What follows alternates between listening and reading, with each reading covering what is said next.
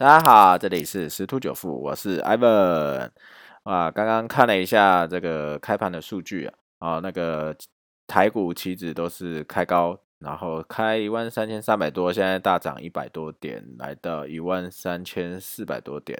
然后期货也是一个正价差，哦，上一半还是逆价差哦，这今天转成正价差，代表说目前市场对于这个行情还是蛮乐观的。那我觉得应该取决于是说，因为那个拜登的选票确认已经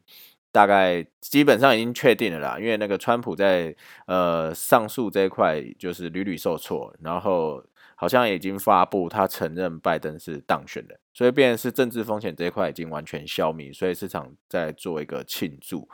啊，然后这个就等于算是一个蛮大力度，加上那个。经济数据其实跟财报这一块啊，其实都有一个不错的表现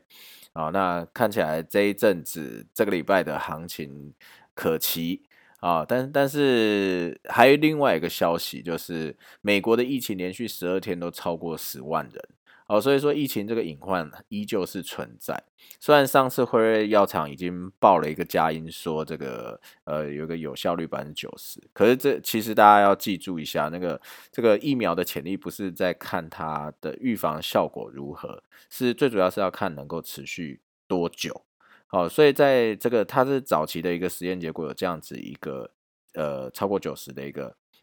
百分之九十的一个效果，但是之后他还在公布十四天之后的一个效果。呃，简单的讲说，如果说他在这个刚打下去有百分之九十的一个防疫的效果，可是他可能两三天之后，这个疫苗效效这个防疫效果就已经失去了。那免疫效果失去之后，那其实还是很容易得到这个新冠肺炎。所以，便是说要看它这个持续率。那接下来，呃，如果算十四天的一个数据的话，应该也就是在最近这几天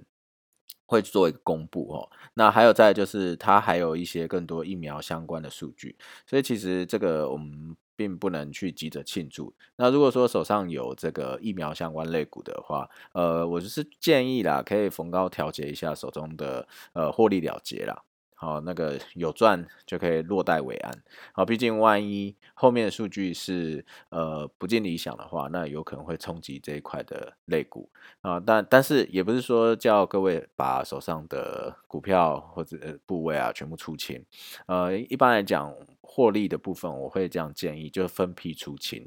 啊，假设呃你一百块买进一个股票。那可能今天涨到百分之二十、百分之三十，涨到一百二、一百三以上，那你可以先出出脱手中半一半。